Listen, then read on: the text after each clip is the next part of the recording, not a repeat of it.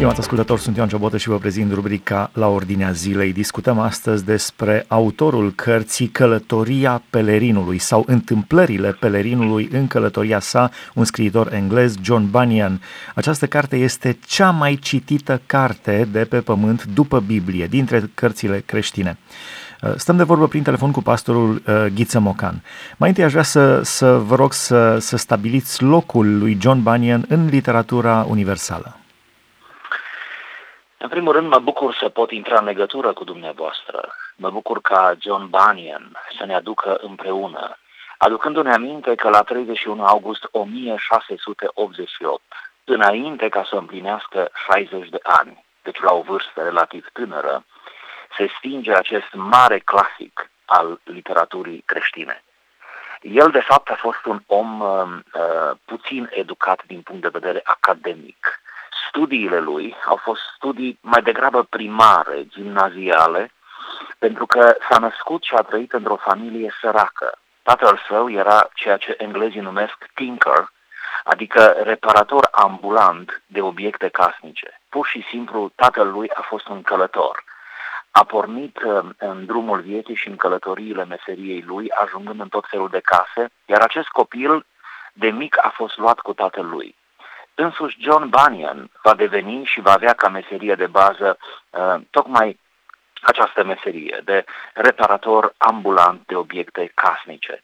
Viața lui însăși, așadar, precum meseria, a fost o călătorie. El și-a câștigat existența mergând din casă în casă, întâlnind oameni diferiți, intrând în case diferite și reparând, cum spuneam, obiecte casnice. Deci, dacă ar fi să-l plasăm în această istorie a literaturii creștine, atunci am putea spune că meseria lui, viața lui și scrierile lui, cu precădere Călătoria Creștinului, cumva fac o simbioză excelentă împreună și se leagă până la urmă toate la oaltă. Aș vrea să fac o paranteză aici, mi-amintesc un eseu scris de un prieten de-al meu, Stricăciuni reparate de cuie, și spunea despre faptul că fiul lui, când era mic, avea impresia că tatălui poate să repare cu câteva cuie absolut orice. Și vorbea despre stricăciunile produse de păcat care au fost reparate de cuiele bătute în mâinile și în picioarele Domnului Iisus Hristos. O paranteză interesantă, despre Domnul Iisus Hristos vorbește John Bunyan și toată viața și-a trăit-o pentru el. Nefiind un om educat, cum și-a găsit acest loc de mare cinste în literatura universală? Aș începe cu vârsta de 16 ani. Când avea doar 16 ani, s-a înrolat cu mare entuziasm în armata Parlamentului englez, de-a lungul acelei confruntări ce avea să se numească mai târziu războiul civil englez. 3 ani a fost înrolat în armată, deci 3 ani a luptat pe front, începând de la 16 ani. Apoi, un alt moment interesant este că după întoarcerea din război, el revine la meseria lui. De fapt, el își ia atunci în serios meserie moștenită, cum spuneam, de la tatăl lui. Un alt eveniment este momentul 21 de ani, când întâlnește o tânără de care se îndrăgostește și cu care se va căsători.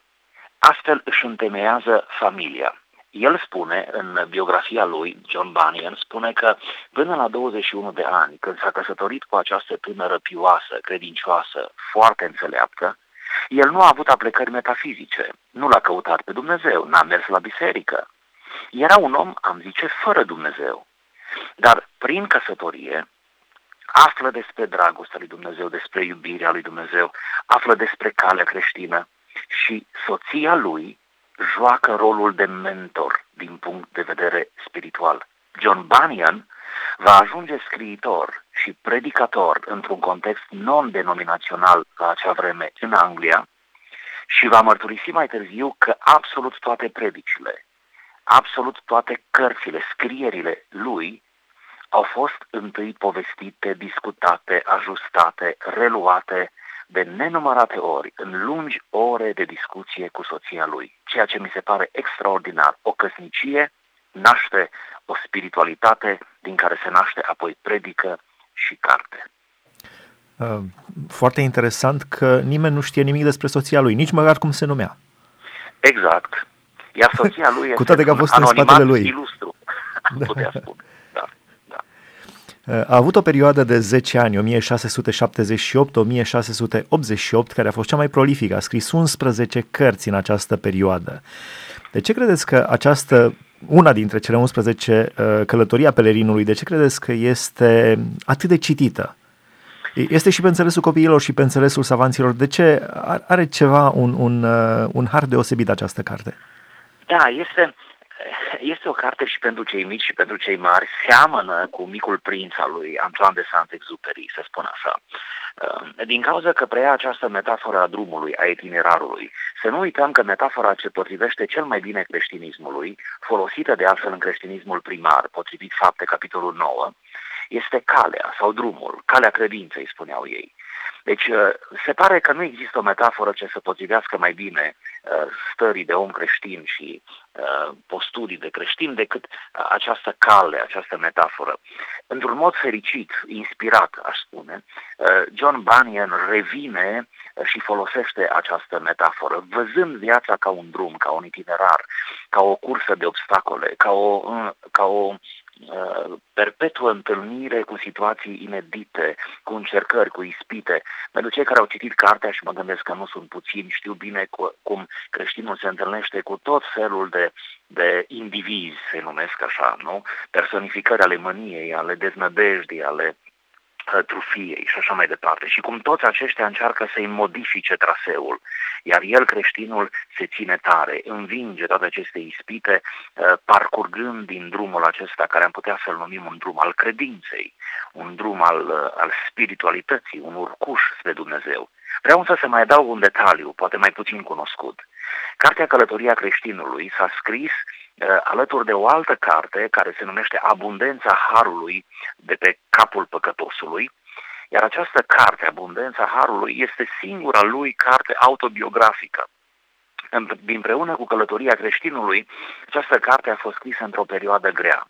Și acum aș puncta 12 ani din viața lui John Bunyan pe care i-a petrecut în detenție, în închisoare. Ca să mă explic, el ajunge în închisoare din motive religioase. Ceea ce pare interesant în Anglia acelor vremuri, cum să ajunge în închisoare din motive religioase. De ce? Pentru că el nu s-a aliniat din punct de vedere confesional la biserica anglicană din vremea aceea, iar regele din acea vreme a spus că toți aceia care sunt în biserici non-denominaționale, deci în afara bisericii oficiale, trebuie să se alinieze, iar cei care nu vor să se alinieze să fie judecați și condamnați. La momentul la care edictul acesta al regelui ajunge până la localitatea, în zona unde trăia John Bunyan deja era un predicator îndrăgit, deja sluja într-o astfel de biserică, iar el considera în fața conștiinței lui, în fața lui Dumnezeu, că nu trebuie să abdice. De ce să abdice? Ei nu făceau nimic rău, ei se închinau și chiar încercau o revitalizare a creștinismului anglican, căzut încă de pe atunci într-o oarecare răceală din punct de vedere spiritual. Așa că se opune și împreună cu alți colaboratori de-ai lui, încă 3 prieteni și predicatori, este încarcerat, este închis pentru credința creștină, într-o Anglie creștină, din decretul regelui. Se spune că a avut cu el doar Biblia și Cartea Martirilor a lui John Fox.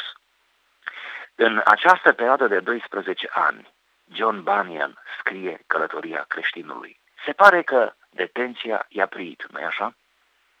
Da, și nu doar lui, și Apostolul Pavel a scris Epistola Bucuriei în detenție.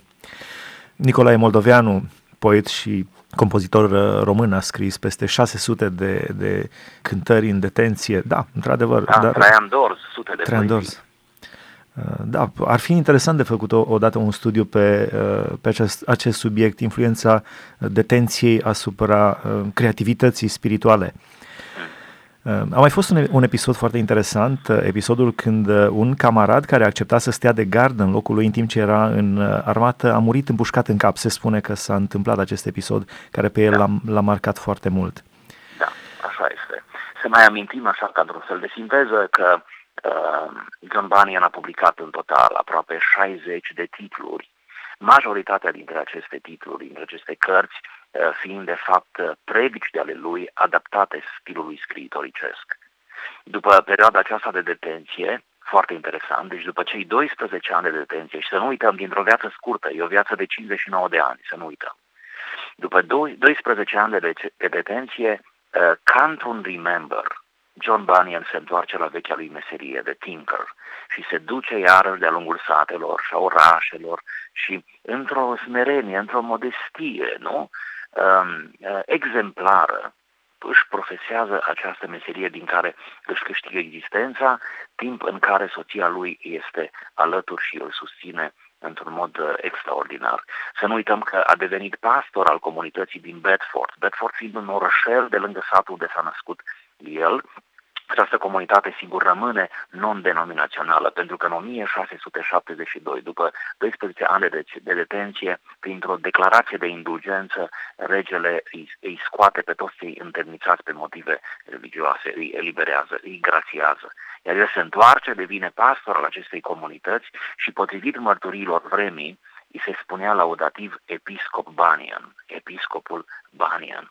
A avut chiar scurte perioade de predicare în Londra, deci a fost relativ cunoscut încă din timpul vieții, bucurându-se de prietenia păstorilor proeminenți din Londra a celor vremuri.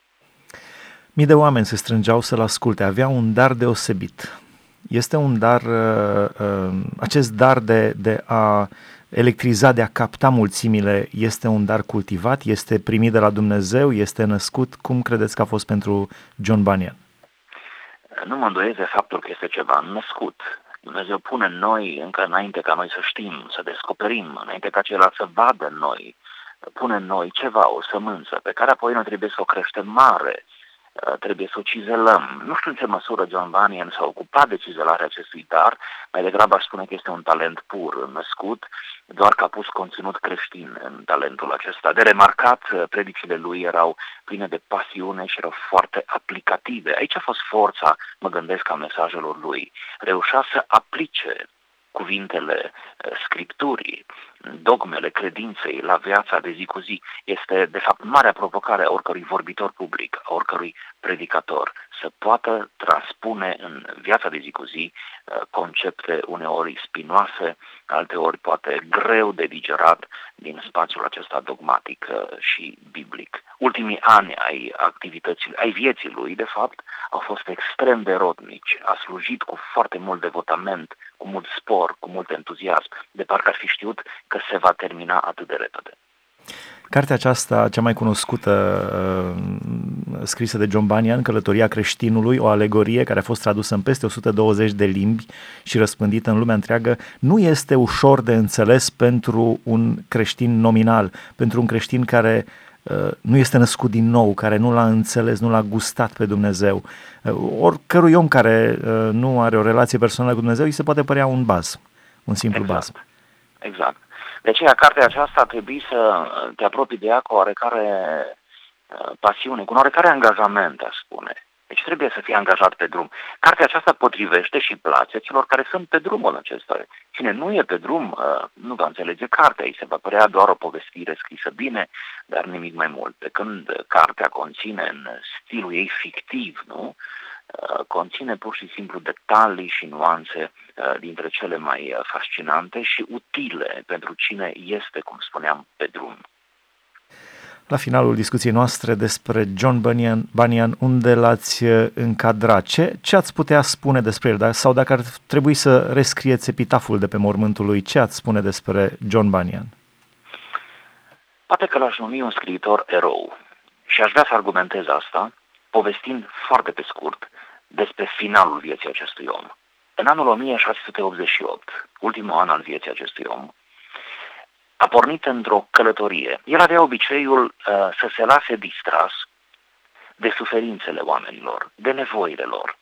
A pornit într-o călătorie spre Londra, unde urma să predice, unde era așteptat deja cu mult drag, era foarte cunoscut deja.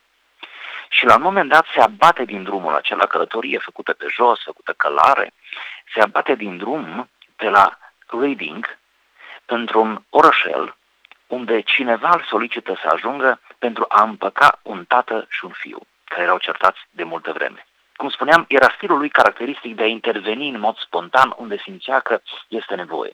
Alții ar fi spus, nu te băga într-o ceartă care nu te privește, ești ca cineva care apucă un câine de urechi. Sigur, sau altcineva ar fi spus, alt predicator ar fi spus, nu mă întrerupeți, nu? Eu sunt într-o călătorie misionară. El era într-un fel într-o călătorie misionară.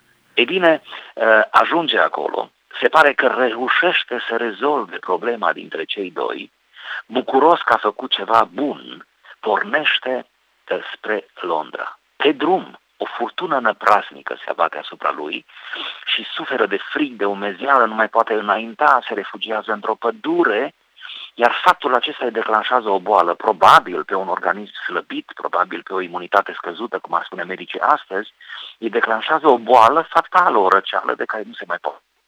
Ajunge totuși la Londra, ajunge în casa gazdei lui, a slujitorului din Londra, care abia l-aștepta, se ocupă acest om și aduce medici pentru el, dar nu îl mai poate salva. În căminul acelui prieten, la Londra, după, sigur, voia lui Dumnezeu, la o vârstă relativ tânără, Bunyan a fost chemat acasă, la odihna cea veșnică. Averea ce a lăsat-o în urma lui, la momentul decesului, a fost de 42 de lire. Un om care s-a cheltuit pe sine și ce avea pentru nevoile semenilor. Nu și-a strâns valori pe pământ. Văduva lui, soția, se va stinge după aceea în anul 1691, relativ repede după plecarea lui. Încă un lucru aș vrea să mai discutăm. În acest context al Marii Britanii a fost John Bunyan, a urmat John Wesley în 1703, deci s-a născut la puțin timp după moartea lui John Bunyan, dar întregul context geopolitic este foarte interesant, pentru că în 1789, exact cu 200 de ani înainte de Revoluția din România, a fost Revoluția din Franța, când francezii și-au decapitat regele, când au luat o prostituată, i-au spus, tu ești înțelepciunea, ție ne închinăm, rațiunea, zeița rațiunii, în fine, deci a fost o... Anglia a fost ferită de așa ceva. A fost și în Anglia o revoluție a lui Cromwell, dar Anglia a trecut printr-o trezire spirituală extraordinară datorită lui John Bunyan, datorită lui John Wesley, datorită câtorva reformatori extraordinari. Sigur, să notăm aici cele două curente puternice care au întreținut această trezire, metodismul și puritanismul.